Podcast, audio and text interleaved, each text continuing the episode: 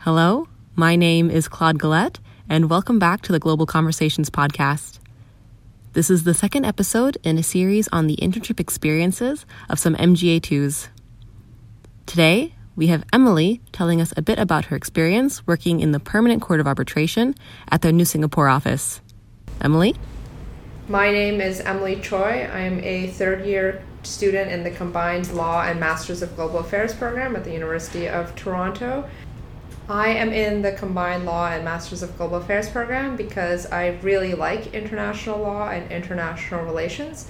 And so for my first year summer, which was after my first year of law, I wanted to do something in international law, and that was why I chose to work at the Mechanism for International Criminal Tribunals. So my first summer, I focused a lot in international criminal law. I did some research and some casework, and it was a great experience to work in public international law, but I thought it might be a good experience to look for something in private international law and to learn a little bit more about investor-state arbitration. And that's why this summer I interned at the Permanent Court of Arbitration in their new office in Singapore.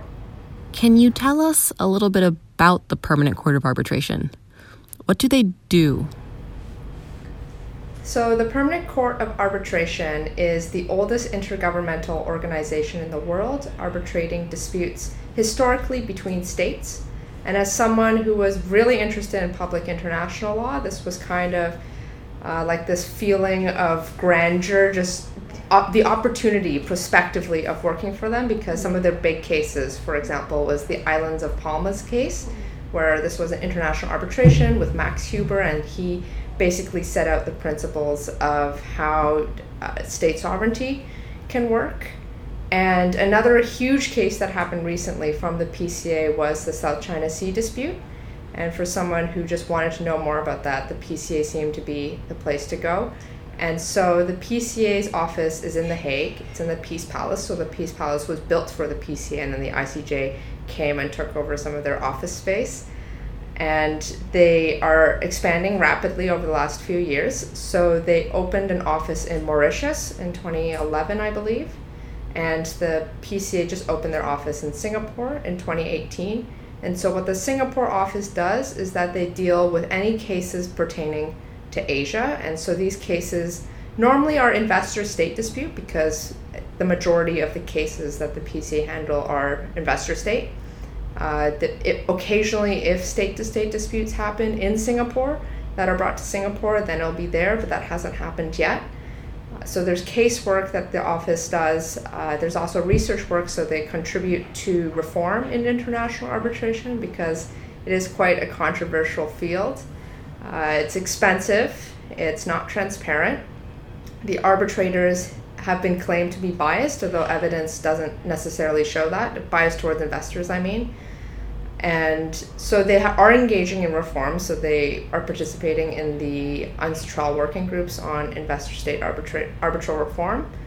And they also do some just assistance with arbitral tribunals. So if it is editing transcripts, that's what they do as well. If it's, they manage the budget within the arbitral tribunals, and that's what the P C A office in Singapore does. Okay, so what did you expect going into your internship at the Singapore office? Can you tell us a little bit about what you personally did? I was the first intern at the P C A office in Singapore, so I had no expectations going in. I had zero idea what I would be doing, because a number of the work that goes on there is confidential. So what I can say is that I assisted with arbitral tribunals in their work. So assistance uh, may be summarizing the parties' pleadings, for example, just for internal memos, uh, and also to do some research for some of the publications that the P C A does available to, I guess, the arbitral communities. So my supervisor, who's this lovely woman, Uh, she's really a leader in the field of international arbitration, was working on a couple of publications on investor-state reform and the Permanent Court of Arbitration's role in it. So I was helping her with research on that, and then I was also editing transcripts. What made you decide to apply to the Permanent Court in the first place? So the Permanent Court of Arbitration normally only takes S J D, which are PhD students in law, and legal practitioners. And so my thought about applying, which uh, I think changed after twenty sixteen when Trump was elected, when I saw Trump can be elected to office, there is absolutely no excuse for anyone not to apply to anything. So I thought, okay, well, why not try to apply for an arbitral institution that only very smart people can get and I don't have the qualifications? Seems to work in this day and age, so I thought, why not? And I knew I wanted to be in Asia, so I had just heard the P C A opens an office in Singapore, so I thought perhaps there is an opportunity for me to work for the P C A in Singapore. Despite the fact that I lack qualifications, I may be able to find and create an opportunity for myself to work there. I think I got there at a very lucky time. The head of the office is this wonderful human being, and she is receptive to mentoring young people who are interested in this field. And the office was expanding. So when I first arrived, I worked on a desk probably a, the size not too much larger than my own laptop. So I used my own laptop. And we also moved to a bigger office. So then I had my own desk, I had my own desktop. So that was a big change for me. So I, I applied just at the right time. And the process was the same as if you were applying to The Hague. So you submit your C V, you submit a cover letter, uh, a reference letter, and I think that's basically it. But I indicated in my applications that I want to work in Singapore, and I had spoken to the head of the office in Singapore as well, and I said, is this an opportunity I can set up? And she said yes. And so that was the application. There was no interview, or no formal interview. So when you first heard that you were getting this amazing internship, how did you feel? Did you experience any imposter syndrome? When I applied and I interned at the P C A in Singapore, every single day, I did not feel that I was adequate to be in the position.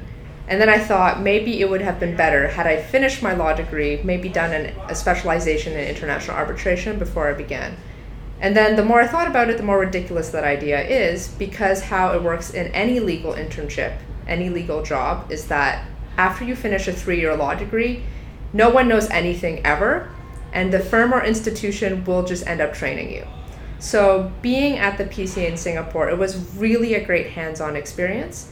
And I think the biggest barrier for students who are interested in go- doing work in legal institutions is really to develop the confidence to walk in and tell themselves, at least fool themselves, that they are capable of doing it, because the institution will end up training you. And I know at the P C A and any international arbitration institutions or legal fields internationally, the key asset that anyone looks for is language skills. And I personally don't have any of that. I speak English and marginally German, but German has no use in Singapore, I can promise you that. But anyone who does have language skills are at a huge advantage, and they should absolutely flaunt that in any application process. Next, I kind of just want to ask, what was it like living in Singapore?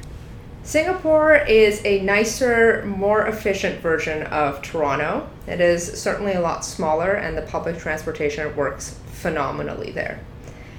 The weather is insanely hot, coming from someone who absolutely loves the winter and really appreciates relatively moderate summers. Singapore is quite humid, but it is also an insanely rich society that has spent a lot of money on air conditioning, so it is very infrequent where you have to walk more than five minutes without being able to duck into a mall. So the weather-wise, it was a transition, but I got quite used to it. Uh, the whole city itself is so efficient, and the food is so excellent. There is every single possible Asian food you could want in Singapore, and it's extremely cheap. So everyone talks about Singapore being this very expensive city, and it is only for housing and for alcoholic beverages. Aside from that, food is very cheap, so three or four dollars equivalent in Canadian dollars will get you a full meal for lunch or for dinner. Uh, so in terms of transitioning back to Canada, it was quite hard to get used to the fact that, one, the T T C barely runs on time, and if it does, then you have a billion people packed on the platforms, and two, the food here is quite expensive, and it is generally more American style, where there's a lot of burgers, there's not a lot of good cheap Asian food. So that was a transition, but living, I think, long-term in Singapore or Toronto would be very similar. There's lots of high-rises in both places. There's quite a lot of diversity in both cities. Uh, so there wasn't a lot of transition for anyone concerned about that, or a culture shock from going from Toronto to Singapore.